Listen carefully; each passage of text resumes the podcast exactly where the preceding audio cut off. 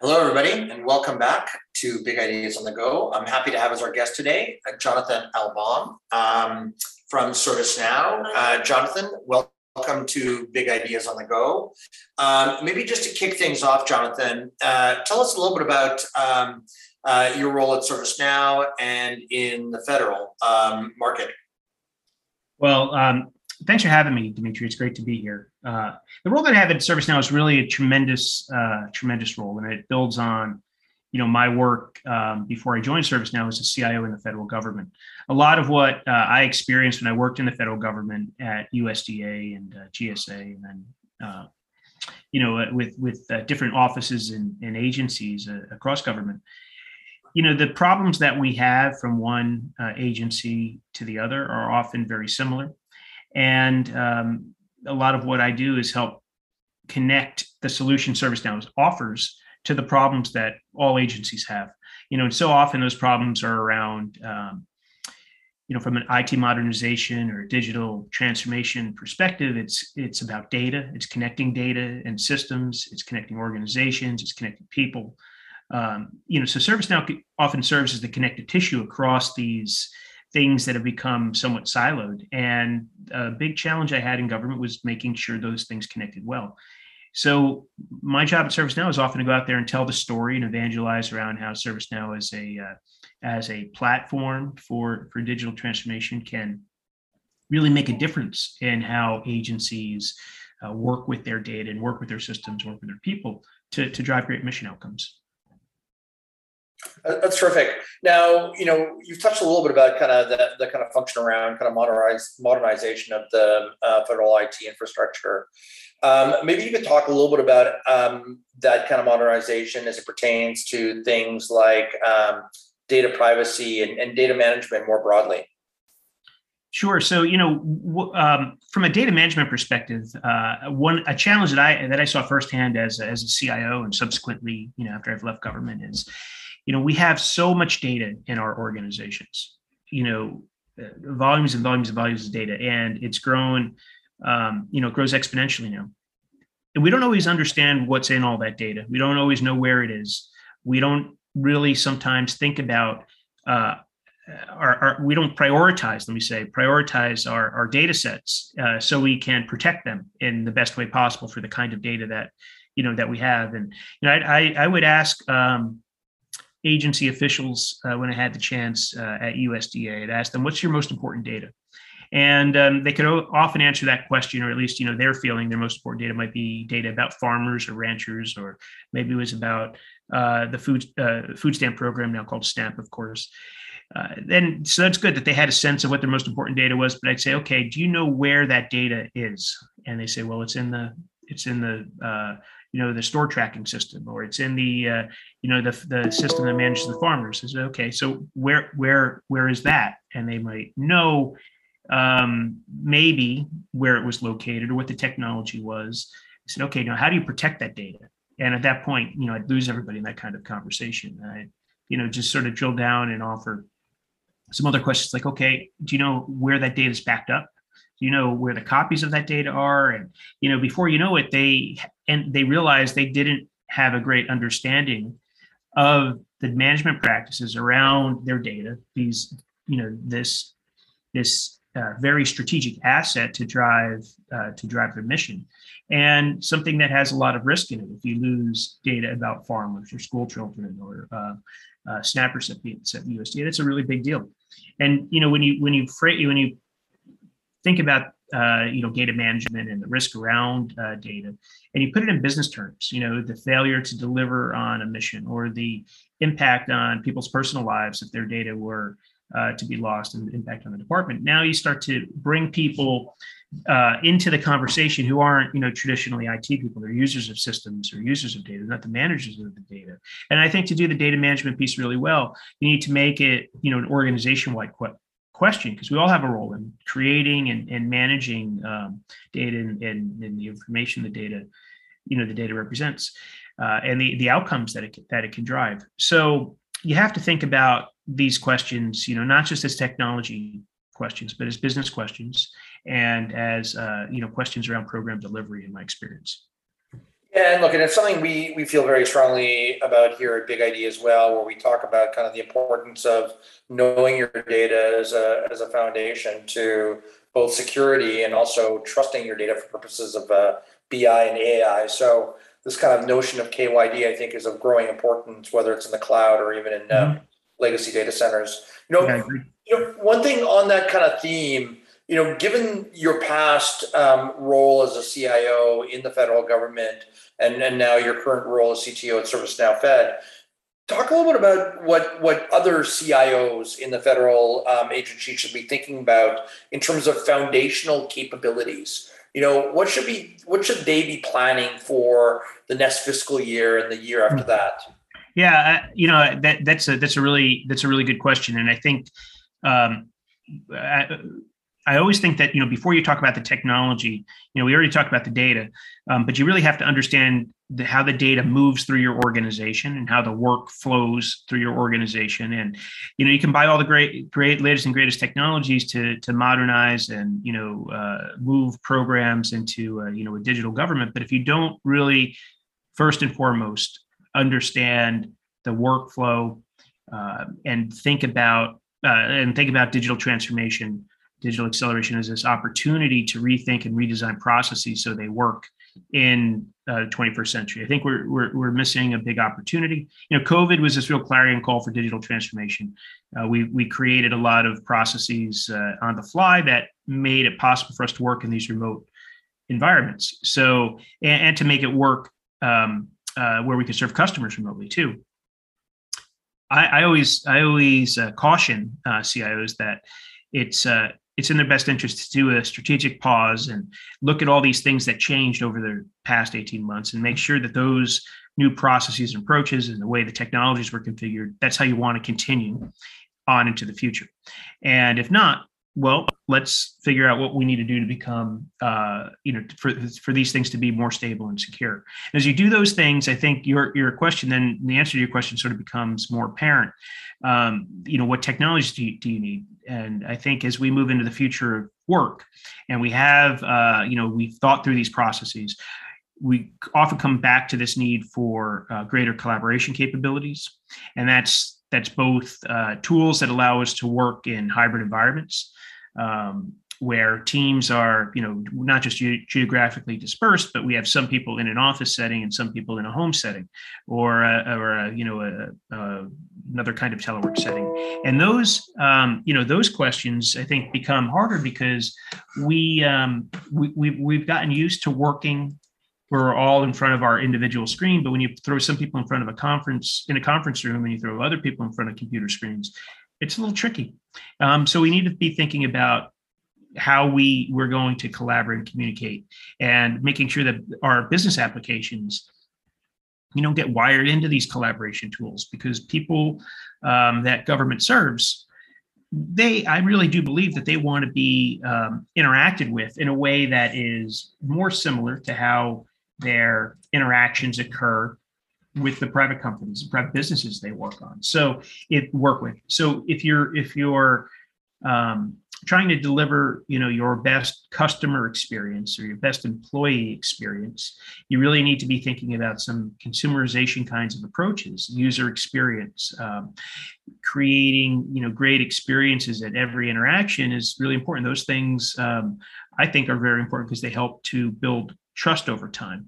And we sort of talk about trust, you know, a lot of, um, you know, a lot of what we want to do in government over time, where we make it easy for people to interact across systems and interact across programs and across agencies, you know, comes back to questions around identity and making sure I can, you know, log in across systems, across government, and having uh, capabilities that make that easy and secure. So there's there's a lot there. Um, but ultimately, it comes back to people, because I think it always comes back to people. It's how uh, federal employees have tools that make it easy to, for them to do their jobs and make it very uh, easy for them to provide great experience to the people they serve. Yeah, no, look, I, I think being clearly the nature of work is, has changed dramatically over the last uh, close to two years, I guess now. Um, you know, one of the other things that's changed, and I'm curious to get your take on it, is this kind of rush to the cloud. I know there's been some controversy in the Fed around who's going to get the the uh, it's really in the military around the uh, cloud cloud contracts. But I am I would like your thoughts on how does the cloud change things in terms of how C I Os approach not only uh, work and collaboration, but more broadly um, digital transformation. Well, I think it's it's a great accelerator for digital transformation. If you you know you think back a number of years when I when I first you know entered into um, the C I O community, you know we ran um, data centers, and you know the U S D A still runs uh, data centers, um, and I think most organizations probably do. But you know that's all we did. And if you wanted to build a, uh, you had a business requirement, you needed to build something. It was probably going to be uh, largely customized, uh, you know, a, a, a custom built app, and you're going to have to stand up infrastructure, and you're going to have to do a lot of um, internal stuff before you can really demonstrate to your customer the fact that you have a functioning capability they can begin using, like sort of a minimal viable product that might start helping them, you know, drive their agency forward and mission forward. Now you, you jump forward to the cloud, and I can spin up environments very quickly and begin my development, or I can use platform technologies like ServiceNow to Um, you, you utilize pre-built workflows or utilize our low-code uh, capabilities, and I can rapidly uh, create applications and mobile applications that people can use to to do their jobs. And I think the um, these concepts like digital transformation are really, you know, we've been transforming a long time. So think about digital acceleration, accelerating the move to digital, you know, really comes from the use of uh, uh, pre-built capability that can be customized, uh, tailored to a unique need, or a low-code platform that allows you to create something fast. That speed makes a big difference because, you know, so many of these projects have failed over time, and they sometimes they fail because, you know, uh, they take too long, and people are, um, you know, They, there's a lot of momentum in the beginning of a project, and we don't see anything for a while, and we sort of move on to something else. And when those projects don't necessarily have the support, and once they don't have the support, they, you know, sometimes they can wither. And uh, so I do think that there's an expectation in, um, in the in the public and in our agencies that we can deliver things fast. And, you know, cloud and uh, platforms like ServiceNow really help with that.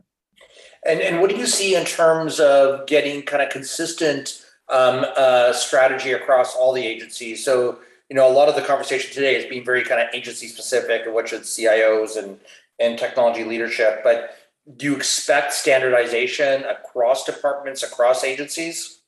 Well, I think there's a, there are there are definitely times where standardization um, will help. Uh, it's it's it's never it's but you know.